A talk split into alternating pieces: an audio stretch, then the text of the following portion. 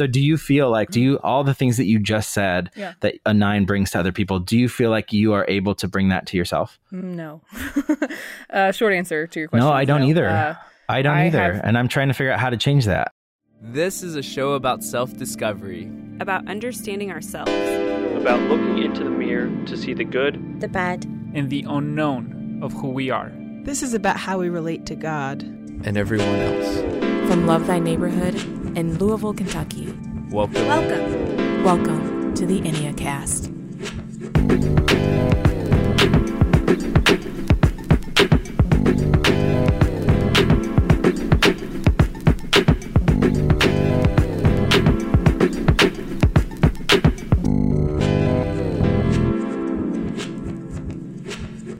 welcome to the Enneacast. I'm Jesse Eubanks, and today we're going to bring you a special episode.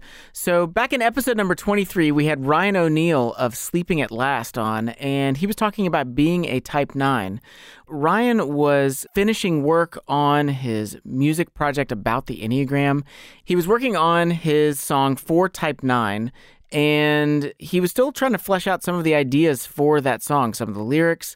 And so he actually decided that while he had a type 9 with him, Sam, he wanted to talk to her about it. What is it like to be a type 9? So this is a conversation between Ryan O'Neill of Sleeping at Last and Sam as they talk about what it's like to be a type 9. Hope you guys enjoy. One thing, one thing that I, I was surprised at. So on Instagram, I, I asked like, what, what do people that identify as a type nine, what, what do they think that their, their greatest gift or their strength is? And, or, people that are in relationships with type, type nines. And I got an overwhelming amount of responses that all connected to the word empathy. Like every single one of them had a relationship with the word empathy. And my first read on that or my first reaction was like oh that must be like a slight misunderstanding. Because I, I think that nines are super empathetic because they see all sides but it, it uh, I'm, I'm surprised that that would be like the the gift. And so i started doing some research and uh, was reading the definition of of empathy and it is the action of understanding in in the webster dictionary. And i thought that that was really great because I think for me, I'm I'm starting to realize that like for a big chunk of my life, I think I've had the understanding part. That's the seeing all sides part, but the the action of empathy is the thing that I'm I would love to try to express. Um, but I would love to know like what what do you think like the gift of the type nine is like in your experience? Oh What what is gosh. the what's the most what's the Um, most important or the most beautiful contribution that nines make to the world? the gift of the nine um space and and time and margin and Mm. and putting the rest of the world on pause and um the the verses in scripture that talk about how like to the lord like every day is like a thousand years like i resonate with that because i think that there is so Hmm. much like there is a depth um and the ability to make people feel felt and to feel Yeah. heard and um and just being able to say like nothing else in my day matters as much as whatever this is uh, that you're dealing with and Yeah. um, and so space, time, margin, comfort, you know, it's more than just saying like, okay, thank you for for sharing. I I will see you later. You know, but it's it's being able to stick with somebody until they feel better about something. And um and Yeah. and I think the trick is a lot of times, and this is where like uh, my faith is important and um, teaching and, and being more disciplined in, in what I believe. Um, because for a long time I was really vague on conviction, but I think uh, a lot of times I can shift truth to make people feel better, and I and that's been a challenge. So I think that I have to remember that truth will set you free. Like there is a, a the freedom that comes from truth, and if truth is still binding, then that's not truth. So truth and love is Mm. what brings freedom. And so for me, I think it's it's the ability to to sit and and to let people feel like, well, what's the most true about you? It's n- it's none of this stuff. Like I think the non-judgmental side, like if you never succeeded at anything ever again, you would still be a human being worthy of love, you know. Um, and I think for other types, that's harder to get to, or that's not really where they're. That's not the doorway that they're going to go into someone's heart. And I think I just see people just seem tired all all the time. Like, and and I I'm always encouraging my friends to rest and to take space for themselves and just take time for themselves. And I say, I think the comfort. That's funny. I do the same thing. Like any musician, I'm always kind of like, oh, yeah. So how do you feel after that? You know, the record's done. They're like, oh, really good. I'm going to go on tour. I'm like, all right, well, can you take like a sabbatical? Yeah, yeah, I, Like, I'm yeah. always Just trying reminding to people figure out ways that other people can create that, you know, Yeah. the space. And that's beautiful, by the way. Um, and I, I, feel like I totally resonate with that, and I, I see that. But a lot of it is uh, is it, it is connected to empathy, right? Like, yeah. and um, one thing that my friend said, and I'm curious to hear what another nine thinks of this. And I'm writing this in my song and trying to process it in my own life, and it's it's created a uh, pardon the pun, the, a domino effect yeah. of realizations in my life. Yeah, um, yeah. But I said I, I was kind of running this this idea of empathy by by my friend Chris, and he was like, "Okay, so the thing is, that's true. Like the one of the greatest gifts of the of the Type Nine is." exactly what you said like it, it, creates environments for people to to feel and to be and to mm-hmm. um, it, it, creates acceptance mm-hmm. and all that's i think a form of empathy and he was like you have to be really careful with empathy because you can't be empathetic truly to others unless you're empathetic towards yourself mm. and that was kind of a little bit of a dang chris uh, a, yeah life wrecker in the best possible way yeah. Uh, at first he was like i was like oh interesting oh no and just like it just it tipped everything over for me and i i think that i'm realizing that because so do you feel like do you all the things that you just said yeah. that that a nine brings to other people do you feel like you are able to bring that to yourself no uh, short answer to your question no i don't no. either uh, I don't I either, have, and I'm trying to figure out how to change that. I so I create environments where peace is possible. Um, you know, I have like I have only like cool toned blankets and I have candles. I have, you know, low lighting. I have peace. You know, I, I think my dream job would be like to own a retreat center and and just create yeah, space yeah, for yeah, people to come and rest. Uh, but no, it's and maybe it's the one wing that's that's hard. I I think that I have to maintain being a stable force in someone's life or a, or, or a presence to someone um, because if I don't, if I if I go soft and if I actually take margin to let myself kind of unravel, then that will be what happens. Yeah. I'll, I'll, there will be an unraveling. I'll fall into like an existentialism where where I'll kind of lose myself, and so that I think I'm afraid. Yep.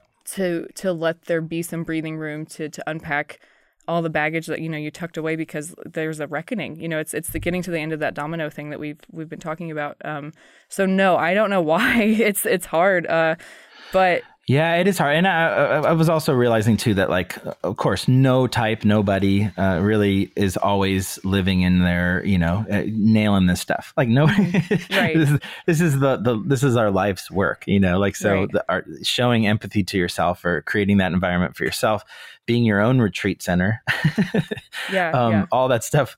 Yeah, we can we can hope that um, by the grace of God, we'll we'll be able to like experience that in different seasons of our life. But it's really, really like we're we're people that are imperfect, and you know, the, so I'm I'm trying to allow for that too in my own life, and mm-hmm. just realizing that like, okay, yeah, it's not that it's not a destination that you get to and you're just there. Like it's it's something that you just constantly should be aiming at, mm-hmm. and um, yeah. but yeah, I have this I had the same kind of feeling where it's like, oh yeah, like I'm I'm kind of going back through my whole life and realizing how big of an impact the lack of empathy towards myself has had and the lack of participation my heart has had in my life and what that has done uh, accidentally in in every part of who I am. And uh, it's weird because I um, usually would beat myself up over that stuff. Like I would going back and realize like, oh my gosh, it's because I, I wasn't showing up. I wasn't I wasn't being this way in my life or whatever. But this time it it actually feels like it has some sort of it, it just kind of makes sense of things and it makes me feel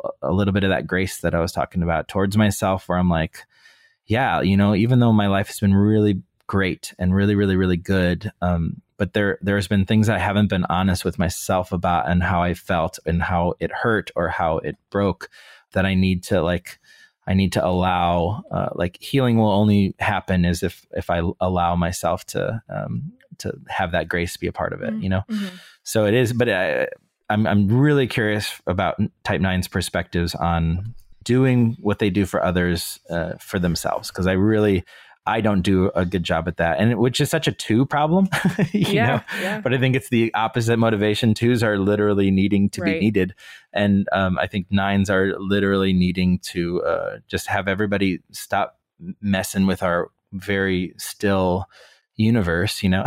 like, yeah. Don't make any ripples. I'm trying very hard to keep this water so yeah, calm. Right, right. There's a book, Boundaries for Your Soul, that's really good. I forget the names of who wrote it, but there are two women, and it talks about there are three different kind of like people that exist within us. There's the manager, the firefighter, and the exile. And I won't get into all Hmm. of it, but it's really fascinating to see kind of like which one I lean more heavily into. Um, and and Yeah. I haven't finished reading the book. I'm only in chapter three, and that's in as a nine. I want to declare to you that I will try to finish this book, but it's really hard for me to finish books because I'm like, oh, that was a good book, and I like read the, the intro. Um, Me too. Me too. but I think one thing, uh, and this goes back to like nature is really helpful because I I notice like ponds that are sedentary. That's where like infestation and and like germs and things can kind of accumulate. And I think in the same way, like hearts that remain sedentary, like that's where like other kind of heavier things can creep in. So we need uh, flow. We need oh, to interesting. Yeah, that's a great so idea. I like I think about different bodies of water, but the ones that remain still and silent at all times, which is what the nine longs for of most of all, is, is stillness. But we, I think, just a pond will accumulate algae and and like life can't grow there in the way that it was intended. yeah, to. it's like a, it's a fatiguing muscle. Yeah, You know, it, yeah. it will constantly. It needs to be worked out. Like the heart, the any any sort of action metaphor you can think of, like I think applies where it's like. Yeah, it's not actually good to just be comfortable forever. that's Yeah, that's yeah, such a there's there's a greater comfort. that's such a bummer. Yeah, there is a greater comfort, and it's such a bummer to realize that, like, wait, no, no, no, you're not actually supposed to be comfortable. Yeah. Yeah. like that, that's bad for you. That will make you ultimately the most uncomfortable. Yeah, yeah. Um, yeah. that's I'm still I'm still wrapping my head around that one. I'm like, oh man, it's I'm so, so It's so tired. easy. Um, well, comfort, I, I think, is is a gift that we have, but it to to misuse it, just as we can misuse anything, will have, you know, negative consequences. And I and I think, unfortunately for me, that's like I've had a reckoning where I've seen some of the more negative consequences of like excessive indulgence to comfort, and Mhm. um, within my own family, you know, just seeing kind of the ramifications of people who pursue, you know, comfort at all cost and. I think for me, I'm, I'm looking at my life. I just turned 25 last week, Oh, and birthday. I'm looking at like, okay, what do where do I want to be whenever I'm 30 or 35 or 55 or 65? Do I want to f- do what trajectory am I on, and, and how am I going to get there? And if if I'm sowing seeds and I don't want to reap this harvest now, like I need I need to reevaluate and I need to go get some new seeds and and, and stuff that that absolutely. like looks at you know it looks different for every person, but uh, for me, I think it's playing the long game and seeing like where is this train headed and and am I am I the type of person now that I want to be you know in five years um and if I'm not then then why not and am I am, I don't want to wake up one day and, and regret the life that I've lived so I'm trying to be proactive and that's that's the journey I think for the nine Oh, that's awesome that you're as a 25 year old. That's amazing that you're even thinking through those things because I feel like I started thinking about that at like when 30 crept up, and I was like, oh my gosh, I'm, Yeah. I'm like a Yeah. full grown up. right right yeah when did this happen? Nobody told me. Um, and I that's when I started kind of like actively making decisions to you know make sure that my life was uh, heading in the direction that I that I thought it should. And um, at 25, I, it was from 25 to 30. I kind of was obsessed with this feeling of like spending my 20s in like an important way, and um, it was really unhelpful to think like that Mhm. because that's not how life works. you, you don't just get Yeah. to do important things by talking about it or thinking about it. Um, and uh, I think it took when it got to um, my 30th birthday. I, I think that that was like the biggest weirdness was I kept thinking of it in terms of how I spent my 20s, not how my life has been up to this point, but how I spent my 20s. And I, I think I, I wish I could go back and reframe that a little bit because I think that the 20s are like, I don't know, it's a really awesome season of life to um to explore everything and and to figure Mhm. out like your your heart and your soul and your yeah it's it's yeah there are awesome. less So, things that I wish I, I was as smart as you were at 25 I it's a mirage. I think it's it's more of the magic trick that I just told you about. No, um, No I way. appreciate that. That's super kind. Uh, yeah, I've I'm really lucky to have good community that that are asking good questions and and are giving me the bandwidth that I've I feel like I've given them. Yeah. you know, uh, that's, that's yeah it sounds good- like you wear a mood ring which is good a- you're asking yourself those questions uh, often which is yeah, cool yeah. It's it's a challenge. It's a gift and a challenge. I think to to have self awareness, um, because it's like I just Yeah. want to fall back asleep to myself, you know, but I can't now. And there's Yeah. you know there's grace for whenever I I want to, or whenever I do, or whenever I get it wrong. But I'd rather get it wrong in the right direction than than to get it wrong, you know, in the more sedentary and and slothful direction. So and Beth McCord's teaching was really helpful for me. Um, she talks about Awesome, yeah. You'll have to. I don't know how familiar you are with her stuff, but she's she's a nine, but she's got a Christian perspective, and she's talked about how like for nines, like the, our muscles have just kind of like atrophied in certain ways. Um, and and I think for Yep. me, it does feel like I'm learning a new skill of showing up for myself, very much like I would be learning how to ride a bike or learning how to play basketball or something like that. You know, I think Yep. it just feels so foreign. And it and it feels like I need to do the rudimentary stuff, to like go to the free throw line every day and shoot free throws. Like for myself, like what does that look like? Um, and No, that's so true. That's uh, that's yeah, that's exactly how I feel. so hang in there. It's you're gonna play the game well one day. I don't know. I'm making this up. What do I know? But but I think that's I think that's the trick is is start with the basics. We all are. And Yeah, no, I think that that's absolutely true. I, I I hope that somehow in my little song there will be all of that contained. every every part of all of this nine this nine craziness.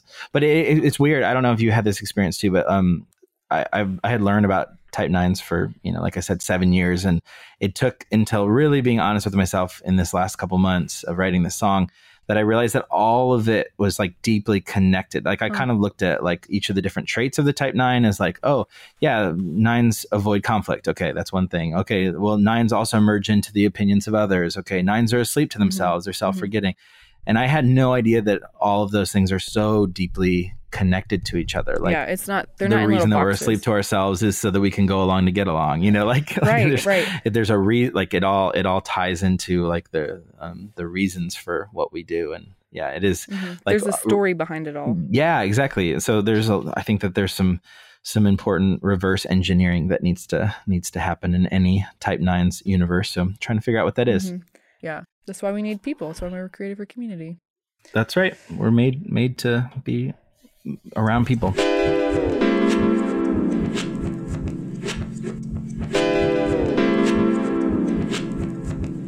So that was Ryan O'Neill of Sleeping at Last talking with Sam Stevenson. And if you've not heard it yet, I cannot recommend Sleeping at Last's Enneagram project enough. He actually wrote one song for each of the nine types. So if you'd like to hear how the song for Type 9 ended up, or if you'd like to hear any of the Sleeping at Last Enneagram songs, just search for Sleeping at Last Enneagram wherever it is that you listen to music. Or if you'd like to hear more music from Sleeping at Last, head over to their website at sleepingatlast.com. Special thanks to our guest today, Ryan O'Neill. Music in today's episode comes from Murphy DX. Remember, the eye can see everything but itself. Find people to journey with you because you were created for community.